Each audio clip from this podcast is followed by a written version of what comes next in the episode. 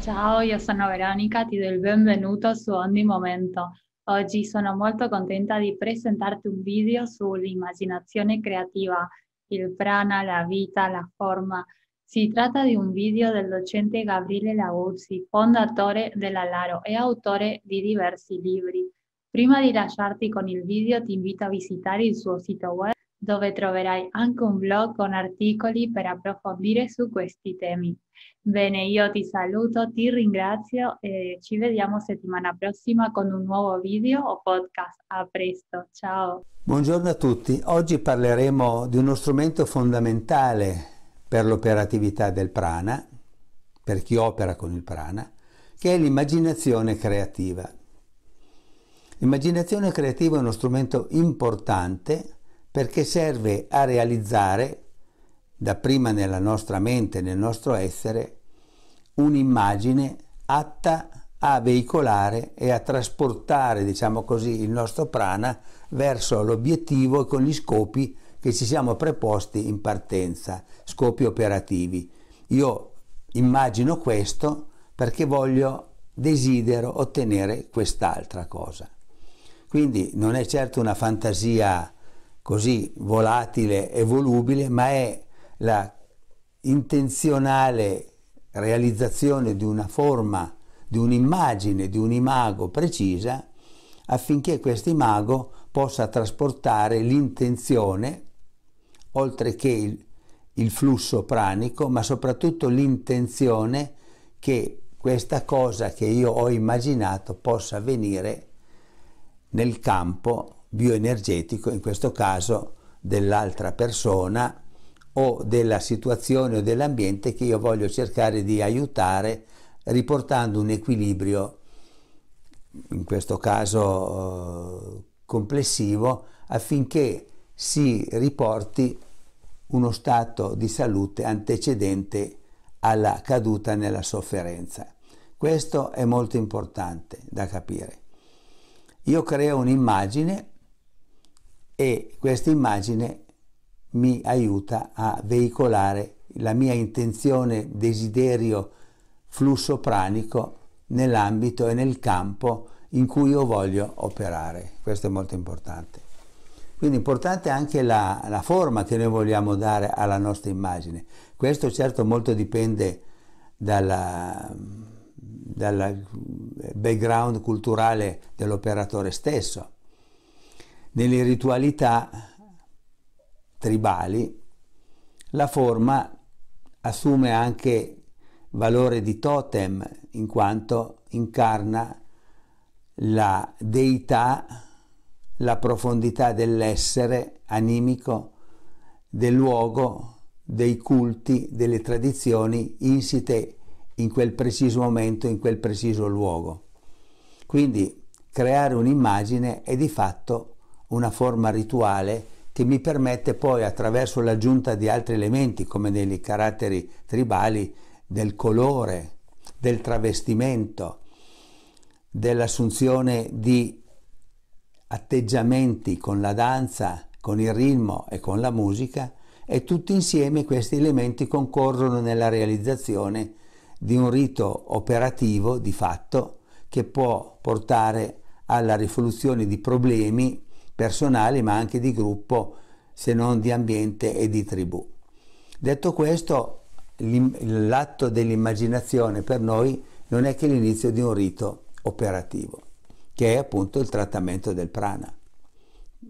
Mm, alla fin fine le cose che noi facciamo, adesso chiamiamole con tante altre parole, ma va bene, ma la sostanza, da che mondo è mondo, da che uomo è uomo, è sempre la stessa cosa. Quindi importante è la chiarezza dell'immagine. La chiarezza dell'immagine perché è una, uh, un veicolo, un contenitore che deve essere affine al mio sentire. Quindi diciamo così che ogni operatore realizza la sua immagine e se questa si affida perché sa, per tradizione sua, per sua esperienza, che attraverso questo mezzo ideativo io raggiungo un determinato scopo. Quindi possono essere all'inizio immagini di carattere personale, costruiti all'interno della propria anima, della propria storia e del proprio sentire. Una immaginazione personale che è relativa unicamente al soggetto che opera. Quindi una immaginazione possiamo dire ad personam. Dopodiché possiamo utilizzare anche altri elementi per la nostra immaginazione creativa. Quali sono i simboli, i simboli geometrici, gli archetipi, gli archetipi bidimensionali, gli archetipi tridimensionali. Immaginiamo un triangolo, una sfera, un cubo, una piramide triangolare, ma entrambi questi aspetti di realizzazione devono essere vivificati comunque dall'intenzione che la cosa sia. Cosa significa utilizzare archetipi geometrici, solidi geometrici, solidi di Platone? Cosa significa? Significa fare un passo oltre quello che è l'esperienza, quello che è la conoscenza di carattere puramente individuale e personale che comunque ha un grande valore se proviene da anni di esperienza e anni di operatività nel campo del prana, ma l'assunzione di elementi sovrapersonali come possono essere appunto le figure geometriche, un triangolo è un triangolo in tutto il mondo, al di là della cultura e dei luoghi dove esso viene utilizzato, così vale per il quadrato, così vale per il cerchio, ovviamente in tridimensionale, piramidi, cubi, sfere, Acquistano quindi questi simboli geometrici una valenza sovrapersonale, quindi sono più potenti, diciamo, più, eh, hanno più valenza operativa in quanto si sgravano delle eh, terrestrità, delle, delle sovrastrutture della singola persona per acquisire un carattere di tinta universale. Quindi io immagino una, uno strumento che mi possa veicolare al di là del mio sentire personale un qualche cosa che sia di, di servizio e di utilità al prossimo su cui io opero, nell'ambito sempre del prana, dell'operatività del prana e di tutto ciò che compete la deontologia e l'etica e la prassi del nostro operare. Questo è sempre sottinteso per me. Quindi io posso utilizzare queste forme immaginandole e vivificandole con la mia intenzione e con la mia esperienza soprattutto. So come si usano, so quando usarle e so a cosa servono esattamente una o l'altra forma che io utilizzo. Queste forme poi si, eh, si vivificano nell'operatività e realizzano, speriamo completamente, gli scopi per cui sono state ideate e messe in viaggio veicolando appunto il nostro prana. Le forme geometriche, poi, i solidi geometrici, nell'ambito del nostro prana anche hanno la funzione, a secondo della loro forma, di determinare una qualità operativa del nostro prana. Le forme geometriche, come si sa, organizzano la nostra energia, ma l'energia in generale, il campo pranico, il campo vitale, lo organizzano in un determinato modo, una diversa dall'altra ovviamente. E proprio questa diversità fa sì che, variando la forma, vari anche la qualità del nostro prana, la qualità operativa. Basta vedere per questo la diversità delle produzioni dei minerali, dei sali e di tutti i composti che a seconda della forma cristallina molto spesso, direi sempre, quasi sempre, hanno proprietà chimiche e fisiche diverse, cambiando semplicemente la forma cristallina. Quindi quando noi diciamo la forma è importante, e sono importanti i contenuti, ma altresì è importantissima la forma perché determina come ho detto, la qualità della sostanza può determinare la qualità anche della sostanza che viene contenuta da queste forme. Basta pensare, un esempio banale, nell'ambito dei bicchieri di cristallo, come i sommelier tengono a precisare e far gustare il nostro vino, ogni vino può avere un calice, una forma diversa perché ne cambia il gusto. Questo è risaputo appunto nell'ambito degli intenditori dei vini. Non posso bere determinati vini, determinati spumanti, determinati eh, vini di qualità in qualsiasi bicchiere, con qualsiasi forma. Quindi questo è importante, noi tendiamo sempre a dire sì, ma l'importante è il contenuto. No, nell'ambito del prana è molto importante anche la forma con cui i nostri contenuti vengono versati nel campo del nostro cliente, del nostro soggetto trattato, del nostro paziente. Questo è molto, è molto, molto importante. Quindi forma e contenuto in questo caso devono andare assolutamente insieme. Dio ha dato all'uomo la possibilità di immaginare, perché Dio creò l'uomo, come viene detto in numerose culture, a propria immagine e somiglianza. Quindi, se noi siamo un'immagine di Dio, così noi possiamo immaginare e trarre dal nostro profondo delle forme e delle figure che possono agire come risanatore, elemento risanatore nell'ambito di campi non in equilibrio e quindi in sofferenza.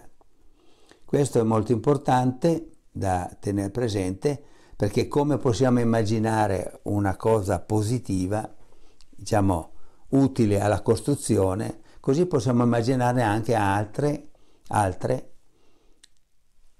distruttive per l'equilibrio nostro e per l'equilibrio del mondo che ci sta intorno.